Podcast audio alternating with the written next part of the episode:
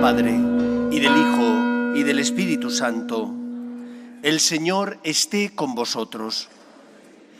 Damos gracias al Señor por su misericordia, porque es un Dios que se encarna para redimir a los hombres, porque entregó a su Hijo al mundo, porque no quiere que nadie muera, sino al contrario, quiere la conversión de los pecadores.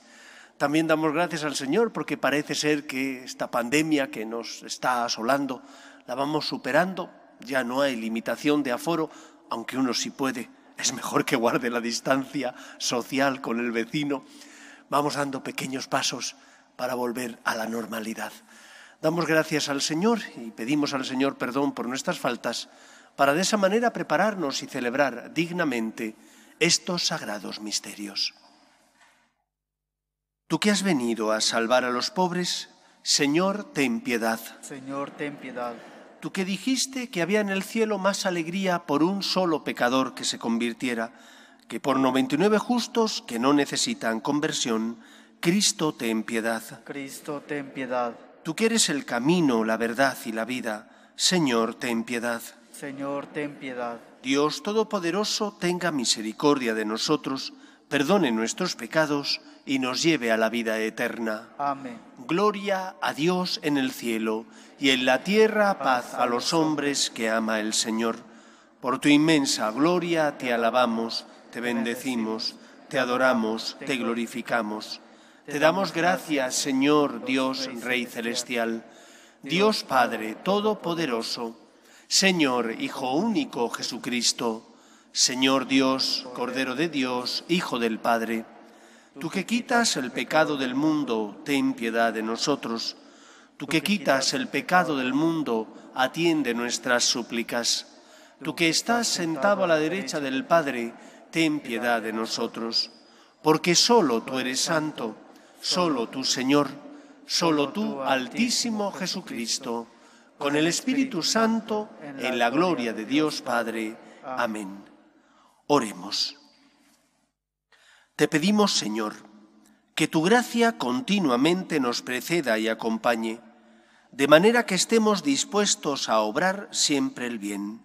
Por Jesucristo nuestro Señor. Amén.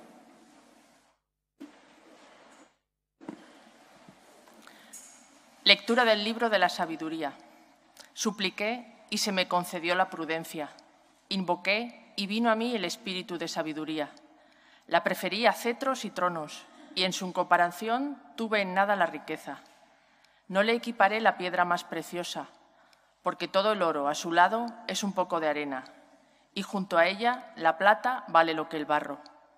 La quise más que la salud y la belleza, y me propuse tenerla por luz, porque su resplandor no tiene ocaso.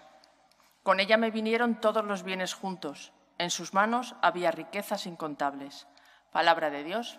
Te alabamos, Señor. Sácianos de tu misericordia, Señor, y toda nuestra vida será alegría. Sácianos de tu misericordia, Señor, y toda nuestra vida será alegría. Enséñanos a calcular nuestros años, para que adquiramos un corazón sensato. Vuélvete, Señor. ¿Hasta cuándo? Ten compasión de tus siervos. Sácanos de tu misericordia, Señor, y toda nuestra vida será alegría. Por la mañana sácianos de tu misericordia, y toda nuestra vida será alegría y júbilo. Danos alegría por los días en que nos afligiste, por los años en que sufrimos desdichas. Sácianos de tu misericordia, Señor, y toda nuestra vida será alegría. Que tus siervos vean tu acción y sus hijos tu gloria. Baje a nosotros la bondad del Señor y haga prósperas las obras de nuestras manos. Sácianos de tu misericordia, Señor, y toda nuestra vida será alegría.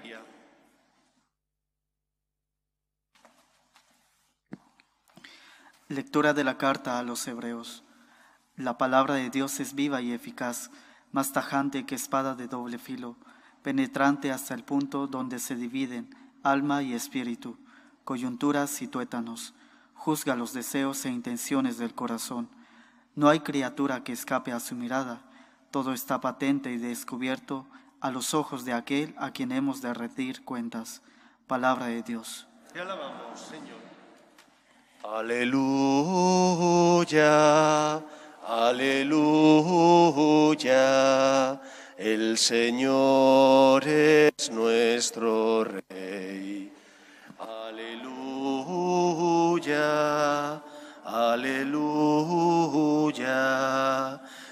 El Señor es nuestro Rey.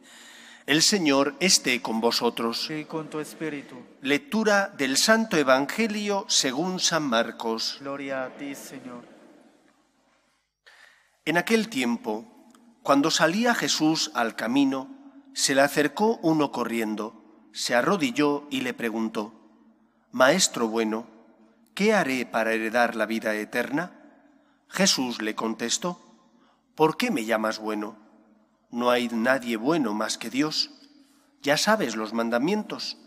No matarás, no cometerás adulterio, no robarás, no darás falso testimonio, no estafarás, honra a tu padre y a tu madre. Él replicó, Maestro, todo eso lo he cumplido desde pequeño. Jesús se le, quedó mirando con cariño y le dijo, Una cosa te falta. Anda, vende lo que tienes, dale el dinero a los pobres, así tendrás un tesoro en el cielo, y luego sígueme.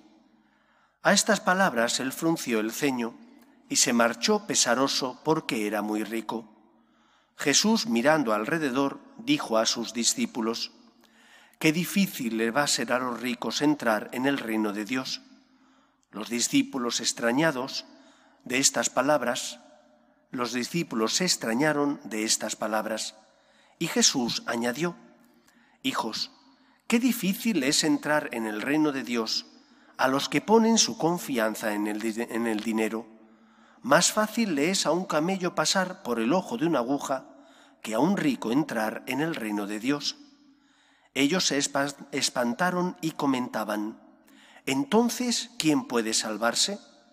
Jesús se les quedó mirando y les dijo, Es imposible para los hombres, no para Dios. Dios lo puede todo. Pedro se puso a decirle, Ya ves que nosotros lo hemos dejado todo y te hemos seguido. Jesús dijo, Os aseguro que quien deje casa, o hermanos o hermanas, o madre o padre, o hijos o tierras, por mí y por el Evangelio, recibirá ahora en este tiempo cien veces más casas y hermanos y hermanas, y madres e hijos y tierras con persecuciones, y en la edad futura vida eterna. Palabra del Señor. Gloria a ti, Señor Jesús. San Francisco de Asís definía a Dios con una expresión para muchos de nosotros sorprendente. Decía Dios es nunca bastante. Y decía que Dios era nunca bastante porque cuando uno cree que ya ha llegado a la meta y le ha dado a Dios aquello que Dios le pide, su conciencia o las circunstancias de la vida le hacen darse cuenta de que Dios pide algo más de que Dios no se contenta con lo que habías dado hasta ese momento, sino que pide que des un pasito más. Dios es nunca bastante. Y eso lo experimentamos en nuestra vida y en nuestras relaciones con los que se cruzan con nosotros. ¿Piensas que como padre o como madre has educado bien? Porque Dios te ha dado las fuerzas, tú has tenido los dones y has sabido utilizarlos. Y sin embargo la vida te da una sorpresa dificultades, te cambia el paso y te exige más. Son tus hijos, es tu esposa, tu marido, encuentras en el amor hacia ellos, en el amor a ellos, razones para sacrificarte. Pero cuando eso tiene lugar hacia personas que no son de tu familia, de tu sangre, a veces es más difícil, porque exigen darte de ti, exigen entregarte a ti. Y entonces te planteas, ¿Tiene sentido? ¿Tengo que sacrificarme tanto? Por eso San Francisco decía, Dios es nunca bastante. Hay algunos que buscan un Dios cómodo, que no se dejan guiar por Dios, en el sentido de que son ellos los que quieren que Dios diga lo que ellos quieren que diga, pero es que Dios no dice lo que nosotros queremos que Él diga. Dios es como es, Dios es Dios. Y porque Dios es Dios y es un Dios misericordioso, no nos paga como merecen nuestros pecados. Como respuesta al pecado de desobediencia de nuestros primeros padres, de Adán y Eva, Dios envía a su Hijo al mundo. Como respuesta ante el pecado de los hombres, Dios, que es misericordia, nos perdona. Dios es Dios. Y tenemos que aprender a no querer que Dios actúe como yo quiera, sino a preguntarme yo, ¿qué tengo que hacer, Señor, por ti? Cuando Cristo predica, los fariseos no estaban contentos. Pero no estaban contentos no porque Cristo cambiara la moral o la ley mosaica. Cristo no cambió la moral, tampoco cambió la ley mosaica. ¿Qué es lo que cambió Jesús? Para que los fariseos se enfrentaran tanto con él. ¿Qué es lo que hizo Cristo para que aquellos que eran tenidos por justos, porque cumplían a rajatabla la Torá, para que ellos se enfrentaran con Jesús? Ellos vivían una religión muy cómoda. Era la religión del cumplimiento. Tenían una serie de normas que cumplir. Te gustaran más o menos, eran las que habían, y ellos las aceptaban, las cumplían, y dicen ellos, quedaban justificados. Tenían la conciencia tranquila porque habían pagado el diezmo de lo que ganaban, les costaría pagar el diezmo, pero lo pagaban. Visitaban el templo de Jerusalén cuando estaba prescrito, al menos una vez al año cumplían otra serie de normas rituales junto con los diez mandamientos. Se enfrentan con Cristo cuando Cristo les pide más, cuando Jesús les dice que eso no basta, cuando Jesús les enseña que tienen que evitar el mal, pero también hacer todo el bien que esté en sus manos. De esto trata el Evangelio de hoy, del cristianismo y de su esencia. El cristianismo no es una moral, ni es una religión basada en el cumplimiento. El cristianismo es la religión, la relación entre el Dios encarnado y los hombres. Entre ese Dios que se hace pobre y se acerca a ti para llenar tu corazón de su amor, de su esperanza, para compartir contigo la vida divina y que te enseña el camino que tienes que seguir para ser plenamente feliz. Y vaya si es verdad. Porque cuando uno se da, cuando uno entrega su dinero para ayudar a los necesitados, cuando uno perdona al que no conoce, porque no tiene un lazo de sangre con él o de amistad, pero que se ha cruzado con él en la vida y en lugar de guardar rencor, perdona, experimenta liberación. Ha amado, ha seguido los planes, los pasos de Cristo, se siente liberado. La imagen del joven rico pone ante nuestros ojos la imagen de aquellos que buscan un Dios cómodo. El joven rico quería seguir al Señor. El joven rico tenía un buen corazón, deseaba la santidad, la salvación, pero no estuvo dispuesto a pagar el precio. El precio de que Dios es nunca bastante. El precio de que Dios pide más para darte más.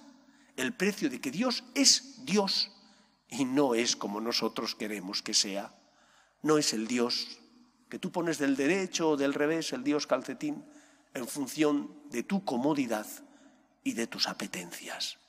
Eso es lo primero que tenemos que entender. Permitamos a Dios que sea como es. Permitamos a Dios, que es Dios, que guíe nuestros pasos porque es nuestro Creador y nuestro Salvador. Y no pretendamos cómodamente hacer a un Dios a nuestra imagen y semejanza. Dejemos que Dios sea como Él es, guíe nuestros pasos y nos enseñe el camino de la salvación. Dicho eso, el Señor le pone al joven rico simplemente tres requisitos para salvarse y ser feliz. Primer requisito, desde niños nos lo han enseñado, evita el mal, cumple los diez mandamientos. Y cuando el joven rico le dice, maestro, eso lo llevo haciendo desde niño, porque era un buen judío, porque sus padres le habían enseñado eso desde pequeño. Entonces Cristo les dice, le dice, vende todo lo que tienes. Y aquello ya no le gustó. Ese vende todo lo que tienes no era solo vender los bienes materiales, era fiarse de Dios. Era poner su vida en manos de Cristo, porque le dice después, y sígueme. Y esto el joven rico no lo quiso hacer. No porque no quisiera el maestro, se sintió atraído por lo que Jesús le decía, pero su corazón y su generosidad no eran capaces de dar aquello que Dios pedía. Primero, evita el mal, es la ley de mínimos. Segundo, haz todo el bien que esté en tu mano, ama. Esa es la caridad que nos ha enseñado Jesús. Amaos los unos a los otros como yo os he amado. Porque para un cristiano la caridad no es una opción, es un deber. Para uno que no tiene fe, ayudar al que uno no conoce puede ser algo que nace de tu corazón o no. Y si no nace de tu corazón, no te sientes mal, porque no ha nacido de tu corazón, no es de tu familia, no tienes por qué darle, no le conoces de nada. Pero para un cristiano, para una persona que sigue a Jesús, para aquel que quiere hacer la voluntad de Dios, Tú sabes que Dios te pide que ames. Tú sabes que Dios te pide que veas en el otro a tu prójimo, que veas en el otro el rostro de Cristo, que es tu Señor, y que te pide ayuda. Y por lo tanto, no solo tenemos que evitar el mal, también tenemos que hacer todo el bien que esté en nuestra mano. Esto a un fariseo le descolocaba. Pero es que además el Jesús, Jesús nos da la palanca necesaria para mover nuestro corazón y hacer lo que Él nos pide, para sacrificarnos perdonando, para ser más generosos con los que pasan por nuestra vida, para amar también a ese que no me cae bien o que no es de mi familia o no es amigo mío. Y es hacer las cosas por amor a Dios. Y luego sígueme. El cristianismo no consiste en cumplir una serie de normas morales, consiste en seguir a Jesús consiste en mirar a Cristo y decirle, Señor, ¿qué tengo que hacer para amarte? A mí no me importa el cielo. Quiero ir al cielo, pero no hago las cosas por el cielo. Como no hago las cosas por no condenarme, no quiero ir al infierno. A mí me importas tú. A mí me importa amarte. A mí me importa hacerte feliz. A mí me importa cumplir tu voluntad. Por eso este Evangelio es un evangelio que nos habla de la esencia del cristianismo, que no consiste en cumplir una serie de normas morales o rituales y quedar justificados.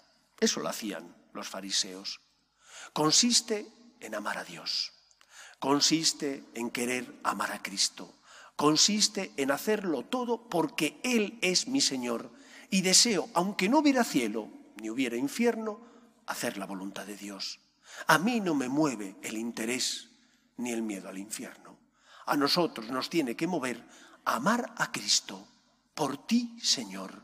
Tú eres la causa y la razón, Señor, de que intente ser fiel en mi trabajo, de que luche por educar a mis hijos en la verdad y la justicia, porque intente tratar con misericordia a los que pasan por mi vida, aunque no les conozca. Tú eres la causa, porque tú ocupas el primer lugar en mi corazón.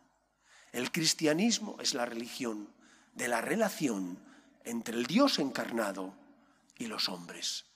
De ese Dios que es nunca bastante, porque entregó su propia vida para salvar la nuestra. Por lo tanto, pregúntate, ¿seré yo de esos que buscan un Dios cómodo, el Dios del cumplimiento? ¿Seré yo de esos que cuando el Señor les pide algo que les descolocan porque les saca de su zona de confort, como dicen ahora, entonces me pongo nervioso y como el joven rico pienso, no merece la pena pagar ese precio, merece la pena.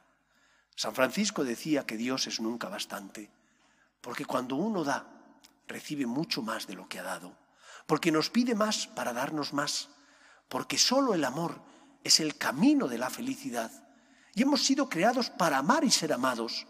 Y cuando uno se da, experimenta que se siente lleno, Pero ¿cómo es posible si has dado tu dinero, ganado legítimamente, o has entregado tu tiempo o tus dones materiales o espirituales para ayudar a los demás? ¿Cómo te sientes más feliz si tienes menos? Porque el Señor te recompensa, porque Él te paga.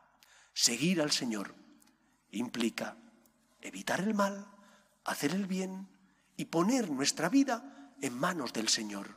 Aunque a veces no comprendamos sus planes, aunque a veces no entendamos el porqué de las cosas, porque nosotros sabemos que solo podemos acudir a Cristo, solo Él tiene palabras de vida eterna. ¿Cuántas veces me he encontrado en la vida con personas que han buscado la felicidad en lugares donde no se encuentran? Y después de un tiempo de recorrer la, vida buscando esa felicidad, vuelven decepcionados y se dan cuenta de que han malgastado sus fuerzas, sus deseos, su dinero en buscar la felicidad donde no se encuentra. ¿Dónde se encuentra la felicidad? Solo en el amor, pero no en amarte a ti, sino en amarle a Él. Porque amándole a Él, entonces encontramos el camino que hace que nuestro corazón se encuentre saciado, puesto que Cristo nos ha dado previamente. Por eso no busques un Dios cómodo, el Dios de tu imagen o hecho a tu imagen y semejanza. Deja que Dios sea ese Dios nunca bastante, porque te dará nunca bastante, te llenará constantemente de su amor, acrecentará en ti su misericordia para que experimentes ya aquí en la tierra de verdad en qué consiste la felicidad, que no es en buscarte a ti, sino en amarle a Él y a los que pasan a tu lado que son el rostro vivo de Cristo crucificado. Que el Señor nos ayude a no seguir los pasos del joven rico, que cuando el Señor le dijo que vendiera todo lo que tenía, se puso muy triste. Fíate del Señor, ponte en sus manos, paga el precio que el Señor te pide y encontrarás la felicidad. Solo Él es el camino que nos lleva, a la vida. Que el Señor nos ayude. Nos ponemos en pie. Creo en un solo Dios, Padre Todopoderoso, Creador del cielo y de la tierra, de todo lo visible y lo invisible. Creo en un solo Señor Jesucristo, Hijo único de Dios, nacido del Padre antes de todos los siglos, Dios de Dios, luz de luz, Dios verdadero de Dios verdadero, engendrado, no creado, de la misma naturaleza del Padre, por quien todo fue hecho que por nosotros los hombres y por nuestra salvación bajó del cielo, y por obra del Espíritu Santo se encarnó de María la Virgen y se hizo hombre, y por nuestra causa fue crucificado en tiempos de Poncio Pilato, padeció y fue sepultado, y resucitó al tercer día según las Escrituras, y subió al cielo, y está sentado a la derecha del Padre y de nuevo vendrá con gloria para juzgar a vivos y muertos, y su reino no tendrá fin. Creo en el Espíritu Santo, Señor y dador de vida, que procede del Padre y del Hijo, que con el Padre y el Hijo recibe una misma adoración y gloria, y que habló por los profetas. Creo en la Iglesia, que es una, santa, católica y apostólica. Confieso que hay un solo bautismo para el perdón de los pecados, Espero la resurrección de los muertos y la vida del mundo futuro. Amén. Dios quiere que todos los hombres se salven y lleguen al conocimiento de la verdad. Pedimos por la Iglesia para que sea fiel a la misión que Cristo le encomendó de llevar el Evangelio, la buena noticia, a todos los hombres, roguemos al Señor.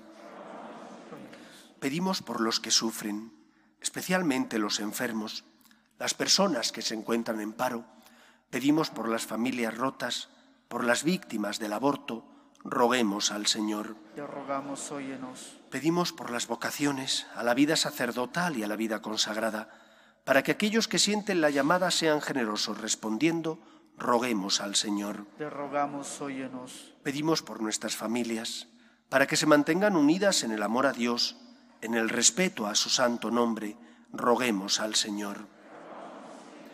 Escucha, Padre, las súplicas de tus hijos, que nos dirigimos a ti confiando en tu amor. Te lo pedimos por Jesucristo nuestro Señor. En este mundo que Cristo nos da.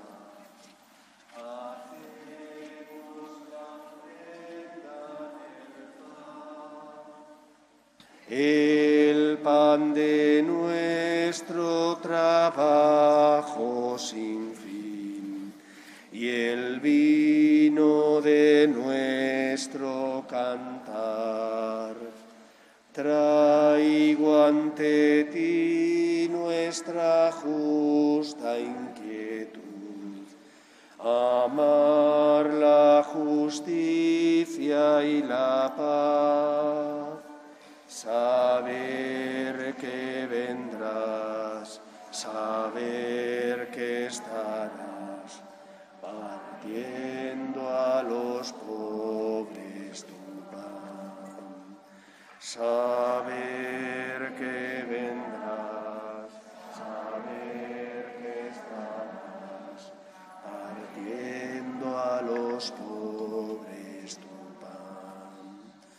Orad, hermanos, para que este sacrificio mío y vuestro sea agradable a Dios Padre Todopoderoso.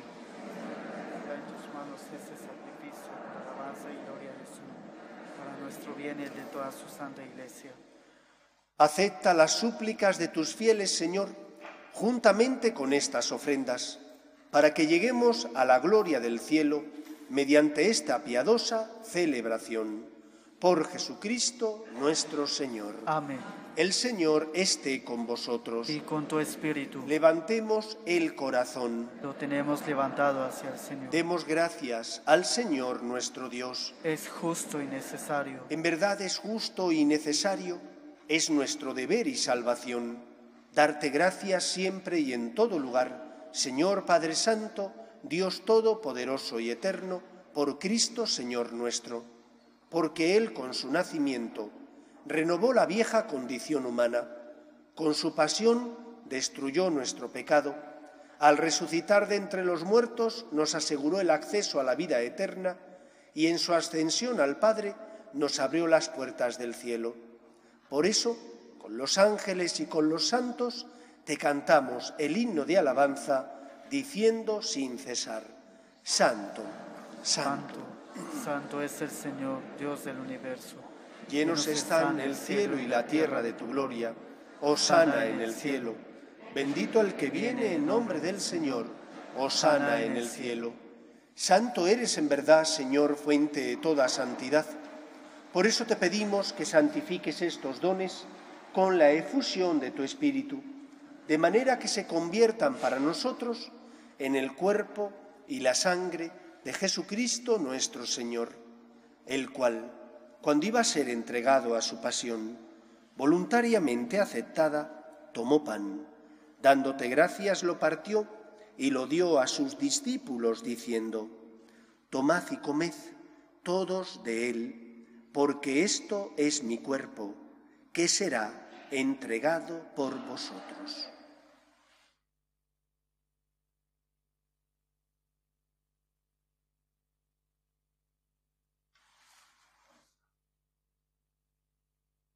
Del mismo modo, acabada la cena, tomó el cáliz y dándote gracias de nuevo, lo pasó a sus discípulos diciendo, Tomad y bebed todos de él, porque este es el cáliz de mi sangre, sangre de la alianza nueva y eterna, que será derramada por vosotros y por muchos para el perdón de los pecados.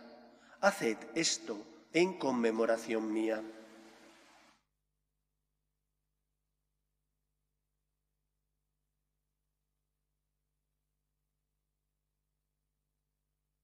Este es el sacramento de nuestra fe.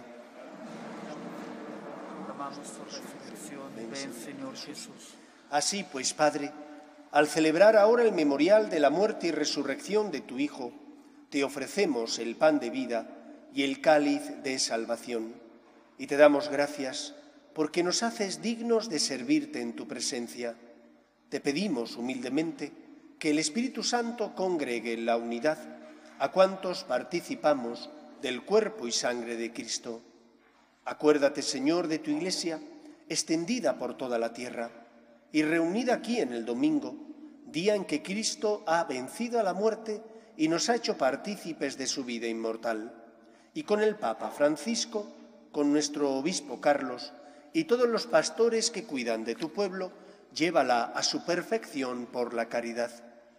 Acuerde también de nuestros hermanos que durmieron en la esperanza de la resurrección, de tus hijos Juan Luis, Carlos, María, Dilo, Silverio, Pablo, Sandeni, Víctor Manuel, Lucila, Ángeles, Carmina y Luz del Carmen.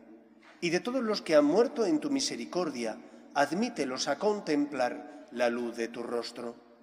Ten misericordia de todos nosotros, y así con María la Virgen, Madre de Dios, San José, los apóstoles y cuantos vivieron en tu amistad a través de los tiempos, merezcamos, por tu Hijo Jesucristo, compartir la vida eterna y cantar tus alabanzas. Por Cristo, con Él y en Él, a ti, Dios Padre Omnipotente, en la unidad del Espíritu Santo, todo honor y toda gloria por los siglos de los siglos. Amén. Cuando Cristo dijo, yo soy el camino, la verdad y la vida, nos enseñaba que sólo podemos ser verdaderamente felices si seguimos sus pasos, amando como Él nos amó, entregándose como Él se entregó por la salvación de todos los hombres. Vende todo lo que tienes y sígueme. Implica ponerte en manos del Señor, dejar que Él guíe tus pasos, fiarte de Él, que te habla por tu conciencia, por su palabra, la escritura, por la voz del Papa y de los obispos, por la voz de las personas que pasan a tu lado y que te necesitan. Dios es nunca bastante, pero no solo porque te pide, sino porque te da. Te da mucho más de lo que te pide, porque se ha dado totalmente por tu salvación. Vamos a rezar con confianza la oración que Jesús nos enseñó. Padre nuestro que estás en el cielo, santificado sea tu nombre. Venga a nosotros tu reino. Hágase tu voluntad en la tierra como en el cielo. Danos hoy nuestro pan de cada día. Perdona nuestras ofensas como también nosotros perdonamos a los que nos ofenden. No nos dejes caer en la tentación y líbranos del mal. Líbranos de todos los males, Señor, y concédenos la paz en nuestros días, para que, ayudados por tu misericordia, vivamos siempre libres de pecado y protegidos de toda perturbación, mientras esperamos la gloriosa venida de nuestro Salvador Jesucristo. Tuyo es el reino, tuyo el poder y la gloria por siempre, Señor. Señor Jesucristo, que dijiste a tus apóstoles, la paz os dejo, mi paz os doy. No tengas en cuenta nuestros pecados, sino la fe de tu Iglesia, y conforme a tu palabra concédele la paz y la unidad. Tú, que vives y reinas por los siglos de los siglos, Amén. la paz del Señor esté siempre con vosotros. Y con tu espíritu. Cordero de Dios, que quitas el pecado del mundo, ten piedad de nosotros. Cordero de Dios, que quitas el pecado del mundo, ten piedad de nosotros. Cordero de Dios, que quitas el pecado del mundo, danos la paz. Este es el Cordero de Dios que quita el pecado del mundo. Dichosos los llamados a la cena del Señor. Señor, no soy digno de que entres en mi casa, pero una palabra tuya bastará para sanarme. El cuerpo de Cristo. Amén.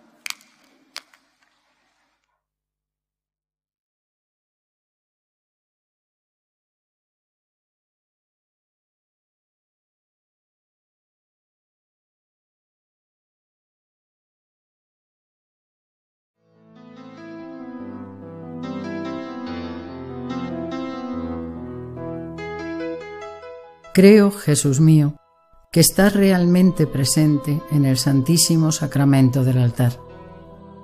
Te amo sobre todas las cosas y deseo recibirte dentro de mi alma, pero como ahora no puedo comulgar, ven al menos espiritualmente a mi corazón. Y como si ya te hubiese recibido, te abrazo y me uno del todo a ti. Señor, no permitas que me aparte de ti. Amén.